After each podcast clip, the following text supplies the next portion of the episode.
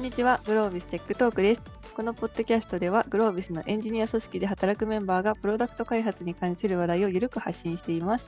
今日は、社内 SRE のあり方について、グロービス SRE チームの沼田さんと、ゲストである株式会社メガティブのうずらさんとお話ししたいと思います。どうぞよろしくお願いします。よろしくお願いします。よろしくお願いしますまず自己紹介をさせていただきます。モデレーターを担当します、グロービスの市岡と申します。社内ではつみちゃんと呼ばれています。1年前に入社してバックエンドエンジニアと技術広報を担当しています。どうぞよろしくお願いします。はい、では続いて沼田さん自己紹介お願いします。はい、グロービスの沼田と申します。えー4年ぐらい前に入社しまして、えーと現在はグロービスの SRE チームでチームリーダー、まあ、エンジニアリングマネージャーですね、の立ち位置で働かせてもらってます。はい、よろしくお願いします。お願いします。では続いてうずらさんお願いします。はい、ニガティブの、えーインフラストリーミングチームのエンジニアをしてます、近藤内夫と言います。えーまあ、インターネットではズラさんと呼ばれがちなんですけど、会社ではすっかり内夫さんか近藤さんになっております。はい。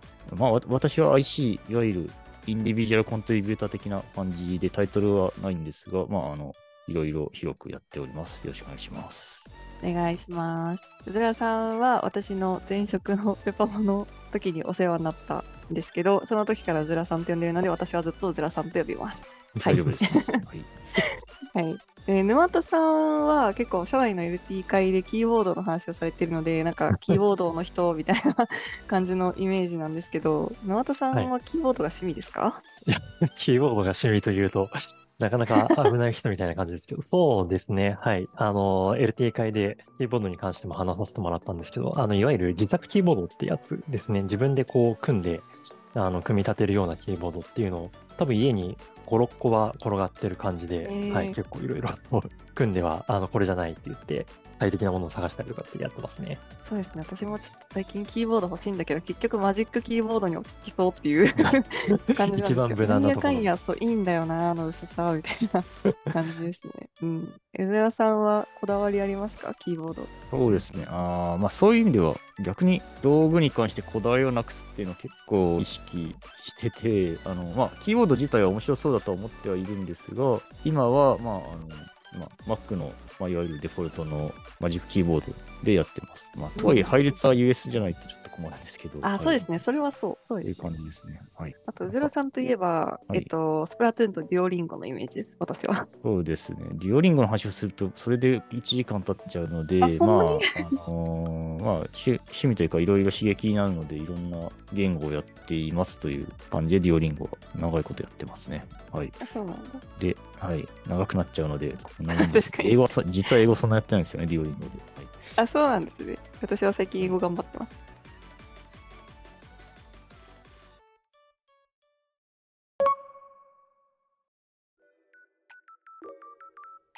それでは、そろそろ本題に入っていきたいんですけど、その前に、そもそもインフラエンジニアと SRE ってどう違うんだっけって話で、私はちょっとバックエンドエンジニアなので、SRE ってなんか、ああ、サーバーの管理してくれる人ね、みたいな イメージなんですけど、インフラエンジニアって言葉もあるので、その辺なんかこう、ちょっと違いを改めて聞いておきたいなと思うんですけど、これ、うずらさんに言っていいですか、はい。はい、大丈夫です。答えを言うと、あんまり分かってないあれですけど、僕も。いや、というより、なんだろうな。実は僕、そこを区別する意味がよく分かってないまであって、えっと、いわゆる一般に SRE っていうのが、僕の理解だと、まあ、それまで、いわゆるインフラエンジニアと言われる人たちが、結構、技術者なんですけど、職に肌というか、あの、うん結構、師匠と弟子みたいな、うん。そういうノリが結構強かったと思っていて、ただ、まあ、なおかつだと、自分たちでソフトウェアをあまりを書いて解決するっていうのは、そんなよく、良しとしないっていう風潮があったんですよ。へー。で、ただ、それを、えーソフトウェアエンジニアがインフラ周りもやる、で、コードもちゃんと書くっていう風にしましょうねってしたのが、Google のソフト、えっと、サイトリライアビリティエンジニアリングっていう、えー概念で、で、まあ、今時は本当にインフラって基本、クラウドだし、クラウドであればソフトウェアでコントロールしないとやっぱり不便なので、でなおかつ、まあ、SRE という活動で改めてちゃんと計測して分析しましょうねとか、まあ、それから SLO、SLI みたいなプラクティスとかがいろいろくっついてきて、まあ、それもまとめてやりましょうって感じになったんで、まあ、で、まあ、インフラエンジニアっていうのはやめて、まあ、でもやってることはソフトウェアを書きたいし、ちゃんといろんなプロセスもやりたいので SRE と名乗りましょうとなっているチームが、最近はそうなのかなというふうに僕は理解していますが、であれば名前を変えただけじゃねってなっちゃったので、えー、と、ミラティブではインフラエンジン、インフラストリーミングチームというふうに名乗っています。で、ミラティブの場合は、とまあ、詳しくは多分リンクで、えー、マネージャーの畑さんのインタビューとかを見てもらうといいと思うんですけど、ミラティブってまあそんなにまだエンジニアの人数もいないし、あと、配信というサービスの性質上、ものすごくインフラでの体験、ちょっとレイテンシとかがものすごくユーザー体験に響くっていう面もあったりして、そこをあまりインフラはインフラだけやるとか、なんか SRE なのでこれだけやるみたいな感じにはしたくないっていうそもそものマネージャーの願いがあったりするわけですよ。うんうんだから、まあ、書いた時にインフラエンジニアでもゴリゴリコードを書きますし、まあ、僕も本当にゴリゴリ、なんだろう、人生で一番書いているんじゃないかぐらい書いてる。たりしますし、まあ、とにかく役割が広くなるし、広くあるべきだと考えているので、えー逆に、まあ、インフラストリーミングっていう感じで、この辺の分野を見ますけど、ユーザーさんと、まあ、あの、なんかサービスのためには全部やっていくぞっていう気持ちを込めて、インフラストリーミングチームってなってるのかなと思ってうんいるうん感じです。はい。ああ、じゃあ今の話を聞いて思ったのは、そのインフラエンジニアよりも SRE の方がやることが多いというか、担当する範囲が広いみたいなイメージかな。で、それでミラティブ逆さん、、僕、え、い逆逆の、逆のことを言いました。あれ？お願いしますよ。あれ、えーインフラエンジニアは特、に対し、インフラエンジニアって言っちゃうと、実はあんま定義がない。うん、SRE というと、まあ、何が定義っていうのは難しいんですけど、えっと、まあ、SRE 的なプロセスがいくつかあって、なおかつソフトウェアエンジニアがである、基本的にはソフトウェアエンジニアであるっていうような定義があります。定義があるかなと思います。はい。が、まあ、ただミラティはそこを逆手にとってというか、あんまり定義がないインフラプラスストリーミングっていう風にチームを名乗ることで、あの全部やるという気持ちを出していってるっていうことですね。はい。多分いろいろ意見があるんじゃないかと思うんですが、沼田さんのそんな、そう重いですね。はいうん、いや、そこの区分け僕も難しいなっていうのはずっと思ってはいまして、多分国内の SRE チームって言っているところって、大体が結構インフラチームからこう名前を変えて SRE チームになってるところが多いのかなっていう印象を持ってるんですよね。で、我々グロービスの SRE チームはインフラチームから変わったものなんですけれど、なので、割とそこのこう境目ってなんだっけとか、なんか SRE の定義ってなんだっけっていうのは、なんかうずらさんがおっしゃる通り、結構悩む部分だったりするのかなっていうのはすごく僕も思ってたりはする感じですね。そうですね。なかなか難しいですね。そう、むず昔は多分インフラエンジニアって、そうそう、なんか一子相伝というか、なんていうんですかね。こう、あの、代々受け継がれてる秘伝の手順に基づいて頑張って、なんか障害を解決してますみたいな。まあ僕もあの、昔はこう、クラウドじゃなくて物理的な、えっ、と、インフラを扱ってたりもしたので、なんかそういう頃もあったんですけど、最近やっぱりこう、クラウドになってソフトウェアで解決できる部分も増えてきてとかっていうのも、まあ変化としては大きいのかなと思いますし、まああとはやっぱり Google が SRE という本を出したんで、まあそこに載っ取るところ、まあしとよく言われるのは、まあ、サイトリレービリティエンジニアの役なので、まあ信頼性、お客さんが信頼してサービスを扱えるようにしましょうねっていうのが、まあ、一番中心に来るのかなと思うんですけれど、そこのためにやること、なんかいろんな活動してるのであれば、ある程度こう SRE って名乗れるのかな、みたいなざっくり理解はしてたりはしますけどね。はい。そうですね。まあ、多分スクラムに近いですよね。SRE をやりますっていうのは。でサイトリライアビリティエンジニアリングで、SRE 本って言われている本にたくさんプラクティスがあって、それぞれがとてもいいプラクティスがたくさんあるとうん。思っているんで、まあ、それをちゃんとやっていれば SRE やってるって言えるみたいな。なんかスクラムもまあ全部はやんなくていいけど、なんか朝会だったり、あのスプリントバックログとかを管理するとか、そういうのをまあやっていればスクラムをやってるって言えるんじゃないみたいな感じだと思っていて、基本的にはたくさんプラクティスがあって、それをちゃんとやるみたいな面はどうしてもあるのかなと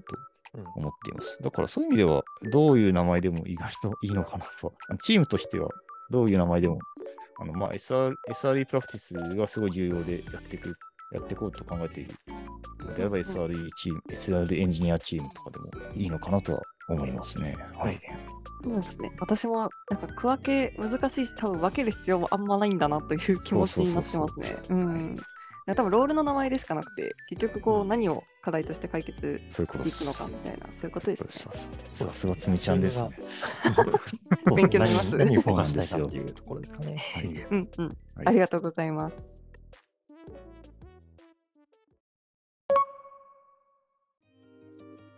はい。では、続いて各社の SRE 事情を伺っていきたいんですけど、グロービスの沼田さんから伺ってもいいですか、はい、はい。グロービスに関しては、まあ、サービスあの結構複数、まあ、大小合わせると結構10個前後ぐらいはあのサービスがあるので、まあ、もちろんあの細かく見ていくと、各プロダクト、各ウェブサービスで、えっと、インフラの構成っていうのは異なってはきてはいるんですけれど、ただ、まあ、ある程度似通った構成というか、標準的な構成には寄せようとしていて、というのも、我々 SR チームってあの特定のプロダクトだけを見てるんではなくて、す、えー、べ、てのプロダクトのインフラとか、まあ、SR 的な作業っていうのを全部やってるので、やっぱりあの全然違うまちまちの構成だと、さすがにちょっと扱うのが大変みたいになってしまうっていうのもあるので、まあ、なるべく寄せようとしてるっていうところではありますね。でそんなにあの、なんかすごい変な構成というか、変わった構成をしてるわけではあんまりないですね。使ってるのは AWS と、えー、Kubernetes、あの AWS の EKS 上で Kubernetes を使ってる形に、えーと、徐々に寄せてってる感じです。昔は Kubernetes は使ってなかったんですが、あの少しずつ Kubernetes の上に乗せてってるみたいな感じですね。でまあ、その上でコンテナが動いていて、えーと、あと、他のところも全部 AWS のサービスかな、RDS を使ってたりとか、えー、クラウドフロント使ってたりとか、割と一般的な構成かなという、はい、ところですかね。うんうんうんそれ管理されてるのは、えっと、沼田さんの SR チームのみんなって感じですかね。そうですね、管理という言い方が行動の範囲かなっていうのは難しいんですけどうん全部あの、いわゆる Infrastructure as Code のあのテラフォーム使って書いて、えっと全部 GitHub 上に上げてあるので、要は誰でもこうあのコードを読んで設定を見て、えっと出そうと思えばプルリクエスト出せますよっていう状態にはなってるので、現状ですとあのアプリ側の開発の方にあのプルリクエストを出してもらうっていうのも全然やってますし、はい、僕らが最終オーナーみたいな感じですかね、イメージ的には。おー、なるほど。あじゃあ、普通にソフトウェアエンジニアというか、バックエンドエンジニアの人たちもコード書いて、プルリク出して、それを最終的にこうレビューしてはい出すのが SRE チームみたいなイメージですかね。そんな感じですね。だんだんこうプルリクを出していただける回数も増えてきてるので、すごくありがたいなと思ってますね。うんうん。なるほど。じゃあ、続いて、ミラティブの宇沢さんにはい伺っていいですか、どんな感じでやってるか。えっ、と、ミラティブですが、まあ、これは結構公開情報を中心に話しちゃうんで、ちょっとあれなんですが、えっ、と、まず、ミラティブという会社自体は、一えーまあ、だいたい120人ぐらい、正社員かな？正社員で120人ぐらい。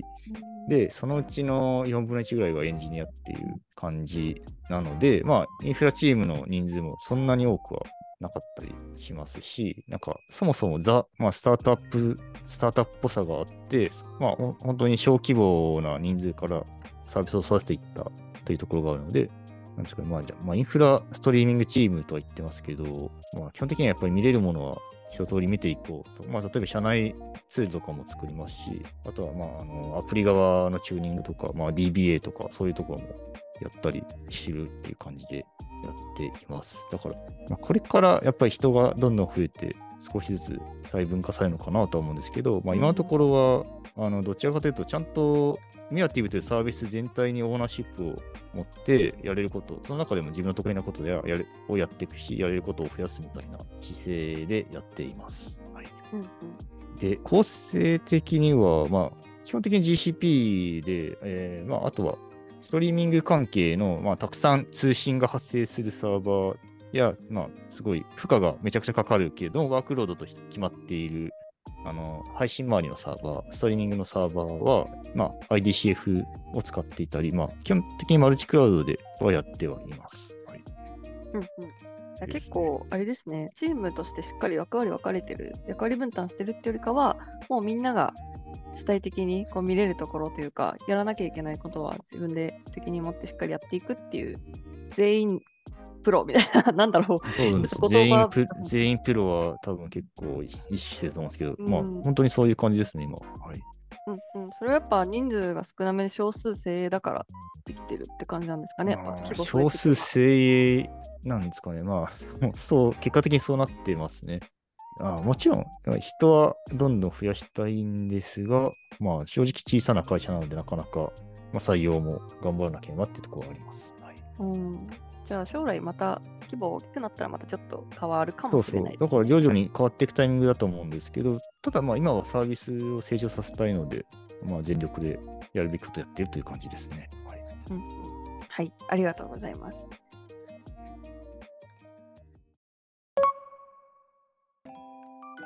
続いてなんですけど、社内でのその SRE とかのチームみたいな、ちょっと組織論っぽくなるんですけど、あり方でどうあるべきなんだろうみたいなことを私は気になっていて、まあ、多分正しい形みたいなのは多分ないと思うんですけど、お二人のこう考えてるこういうのがいいんじゃないかみたいなのは聞ければなと思っていて、宇寺さんから聞いてもいいですか？はい。えーと、まず、インフラチームって感じで、まあ、ロールとかは分かれてないんですが、結構、ポリシーとか文化はしっかり考えてやっているんですね。で、そのうちの一つが、インフラチームのインフラポリシーっていうやつがあって、これ3つ挙げますね。えっと、1つは N-1 で、次がオール・ワナッシングで、最後があのドント・ゲス・メジャー、まあ、いわゆる推測するな継続せよなんですけど、まず、あの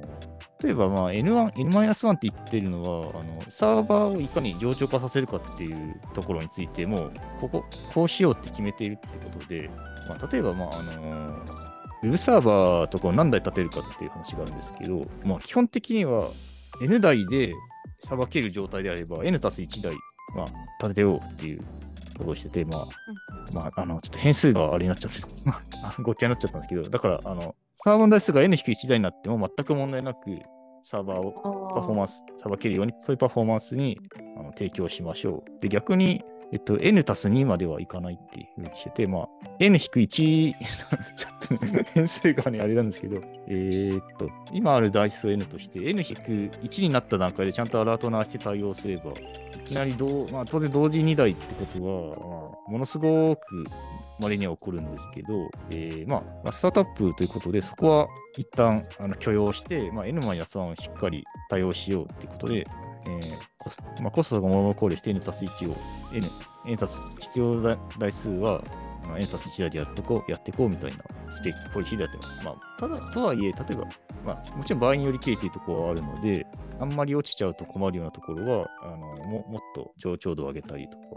それその都度ちゃんと議論して決めてはいるんですが、まあ、少なくとも N たす0にならないっていうのはすごく意識してやってはいます。だから、あのちゃんとキャパシティプランニングして、あの流量とかを事前に測れるだけ測るとか、まあ、CPU とかこんだけとかディスクこんだけ使うとかはすごく計測してやってますね。であったり、まあ、それにつながるのが、まあどんあのー、最後の方なんですけど、ドントゲスメジャーであって、まあ、まず根拠がないのにエイヤーで設定変えたりとかは絶対しないとかはすごく言われていて、まあ、ちゃんと検証環境もしっかり用意するんで、そこで設定の変更の影響とか、あと、まあ、台数とかもなるべく本番を根拠にした負荷をかけるとか、まあ、そういうことは、そういうことをしっかりやった上で議論しようっていうのがすごく言われてます。で、でまあ、真ん中になっちゃったんですけど、オール・ア・ナッシングって言って、中途半端な状態が一部残るみたいなことは、えーなるべく避けるっていう。例えば、あのーすごく典型的なのが、めちゃくちゃ、ある処理をしたときに、思ったより時間かかっちゃいましたみたいな場合があって、まあ、そういう場合でも、それを、その処理を中断するってのはやめましょう。あの、しっかり乾燥するまで見守って、その後で対策しましょうみたいなのをやってたり、あと、まあ、リファクタリングとか、なんだろう、一部分のリクエストだけこうするみたいなのもなるべく避ける。例えば、if ホゲホゲ、AB テスト的じゃないんですけど、if ホゲホゲな時だけ V2 のバージョン2の API にリクエスト流すみたいなのも、あのまあ、なるべくしない。なぜなら、それをやっていくと if 文が無限に増えていって、保守性がめちゃくちゃに下がってしまうからということで、まあ、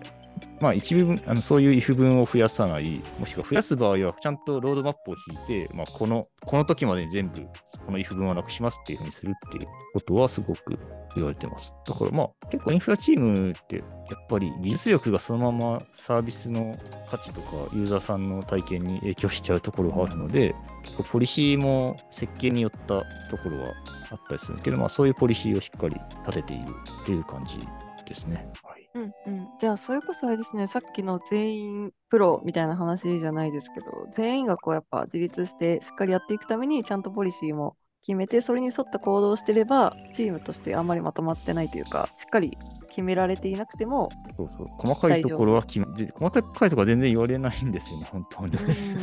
本当に言われなくて。むしろ細かいところ言われてるうちは、やっぱりまだまだ半人前みたいなところもあるので、まあ、ちゃんと信頼を、信頼はもちろん大事なので、信頼を勝ち得ていけば、ちゃんとやれることも自分の再現で、もちろんあのちゃんと共有しておくっていうのはすごく大事にするんですけど、自分のあの権限でやれることはどんどん広がっていくっていうふうになってます。うんうん、あいいですね。そう、自主性も大事ですし、やっぱそのメンバー一人一人のこう技術力の高さみたいなところにもすごく依存するなーって思うので、ミラティブの方みんな強強なんだろうなっていう。あのイメージつよつよはやめてほしいんですが、やめてほしい。えーっと、だってつよつよって何言ってるかわかんないし、あはい それはどういう状態か定義がなくて、ドントゲスメジャーに反してるのかなと思うので、私、ミラティブには入れないな。そうダメだ。いやいやいやいやいや、まあ、そう、ただ、まあ、そういわゆる強いエンジニア、しっかり仕事ができるエンジニアのための補助線として運運用ポリシーがある面もあるのかなとうん僕は思ってるんで、ちゃんと、まあ、すごいしっかり OJT 的にメンタリングしたりするってのは言ってます。あいいですね。すごいわかりやすい。うんうん。すごいなんか、ちょうどいい抽象度の三原則みたいなそう気なんですよがしながら、ちょっと共感しながら、そうそうなんか、はいこれは、なんかこれはあんまり畑さんを褒めるの、日なんで畑さんを褒めるのもあれなんですけど、あのマネージャーの畑が、すごい結構キャリア、あのマネージャーの畑は DNA の元インフラの、なんかすごい一番上のマネージャーみたいな感じの人だったんですけど、そういう、まあ、いろいろ経験した上で決めたっていうところはあるみたいで、まあ、なんていうか、なるほどな、みたいな、なんかやっぱ仕事しててなるほどなって思うことはすごくあります。うーん。いいですね。規範があるっていうのはしっかりこう守っていけるっていうはいのも素晴らしい文化だなって思います。うんうん。続いて、沼田さんはいかがですか？何か思うところとか。そうですね、SRE のあり方、どうあるべきか、どうあるべきかって結構難しい話ですよね。広いですよってう気はしてて最初の話にもつながると思うんですけど、やっぱり SRE の定義って、まあ、各社によって違うっていう話だと思いますし、まあ、先ほどのミラティブさんの話の、その、なんか N-1 みたいに上長度をこう、信頼性上げようと思ったら、まあ、上長度ってこう、限りなく確かに上げれば、あの、絶対落ちないよみたいな状態にはできたりとか、っていう保険ってすごいかけたくなるんですけど、いや、そうじゃなくて、ちゃんと、あの、コストかけすぎないように、えーちょうどいいところで N-1 っていう数字にしてるみたいな話とかっていうのは、なんかその信頼性とコストのバランスを取りたいんだっていうのは多分ミラティブさんそこには現れてると思ってて、そこのこう、どう、何に天秤かけるかみたいな話も、なんか各社全然違うんじゃないかなっていうのはちょっと聞いてて思ったところですね。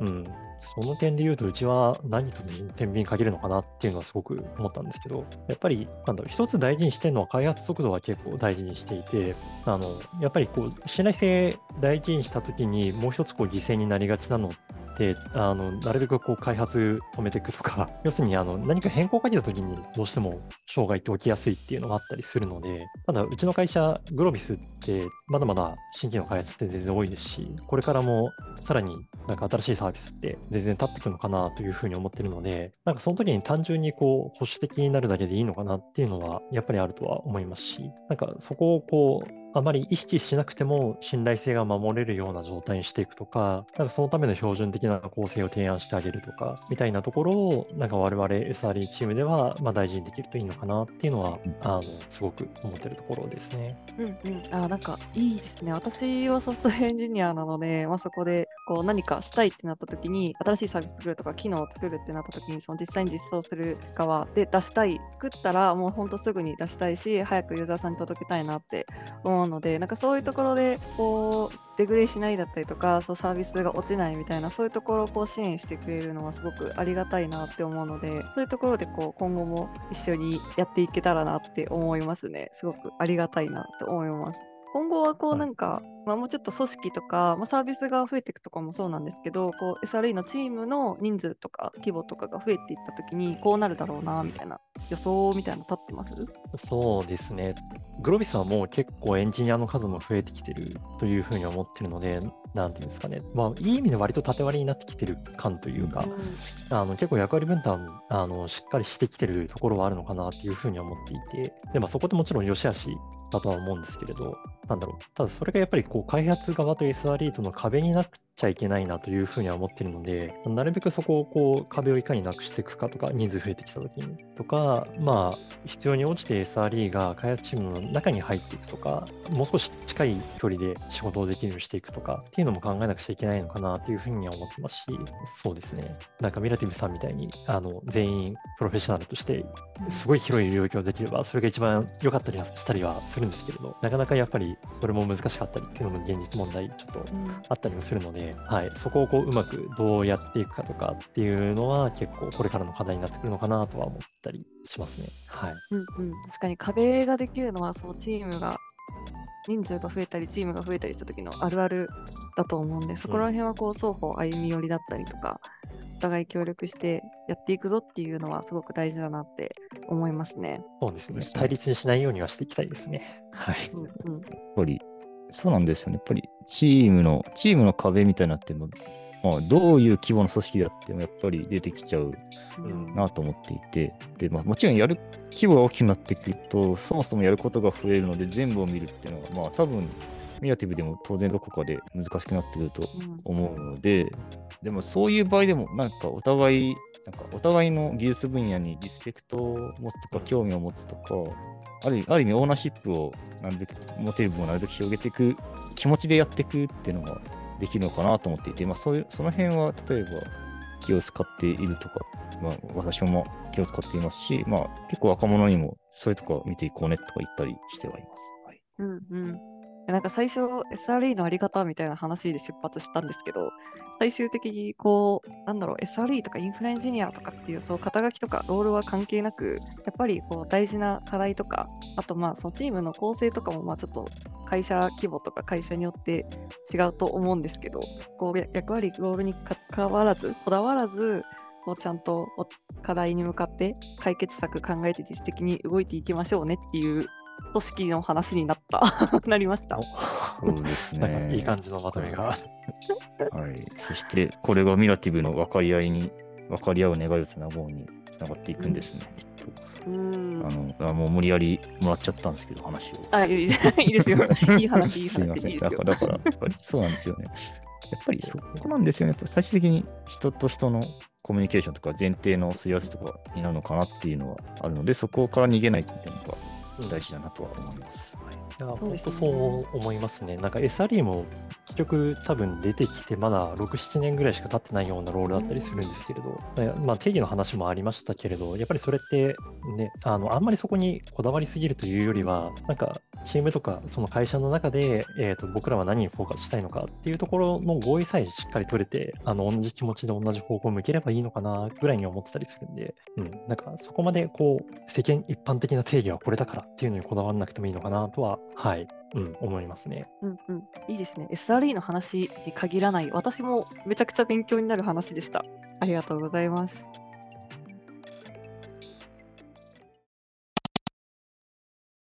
はい。では、最後、エンディングに入っていきたいんですけど、何かお二人、喋りきらなかったなとか言いたいなみたいなことありませんか？大丈夫ですか？あ大丈夫。ああ、じゃあ私から一つというか、あの自己紹介の際にミラティブのことを何も喋ってなかったので、ああ、大事。あの謎の会社のエンジニアの近藤ですみたいになってる かもしれなくて、ちょっと軽くミラティブの会社との紹介をすると、あのいわゆる配信のサービスをしているアプリで、特徴としては、あのまあモバイルモバイルゲームに割と特化して、携帯端末さえ持っていれば、あの簡単にそのゲームの画面を配信できるっていう、あのなるべく簡単にできるようにしているという特徴があるのと、あと、あのエモモと呼ばれるアバターもすぐに作れるようになっていて、うんまあ、まあ、例えば顔出しが抵抗があるあの配信者さんもすぐにできるみたいなところがあります。で、あとは、あの、なライブ、ゲーム配信のライブ、ライブストリーミングのサービスなんで、あのそういう、それを組み合わせたようなゲームをミラティブの中で提供してたりして、単にオンラインというよりは、あの配信者さんとあの視聴者さんの相互のコミュニケーションがゲームに反映するみたいな、あのゲーム性を持ったゲームを提供してたりするみたいな、まあ、あの、まあ、いろいろ配信サービスってやっぱりどうしても最近流行ってるんですけど、ミラティブはその中でもちょっと、まあ、独特の面白い立ち位置のサービスかなと思っております。はい、私も明日から受肉できるってことですか？そうなんですよ。あの、ぜひ、もう、なんだろう、まあ、すごい、もしモバイルのゲームとかされてたら、もう明日にでも配信していただいて、このゲームどんなんだろうって感じで、みんな、あの、配信してる方を見に行くとかでも全然いいのかなと思います。はい。はい。ありがとうございます。大事なアピール。忘れてるとこだったんで、よかったです。ここで言えて。危なかった。はい。危なかった。はい。沼田さんは何かありますか？最後に言い残したこと。SR チームガンガン採用してっていう露骨な 話になってしまうんですけれど、そうですね。カジュアルはい、面談が。カジュアル面談も全然募集してますし、えっ、と、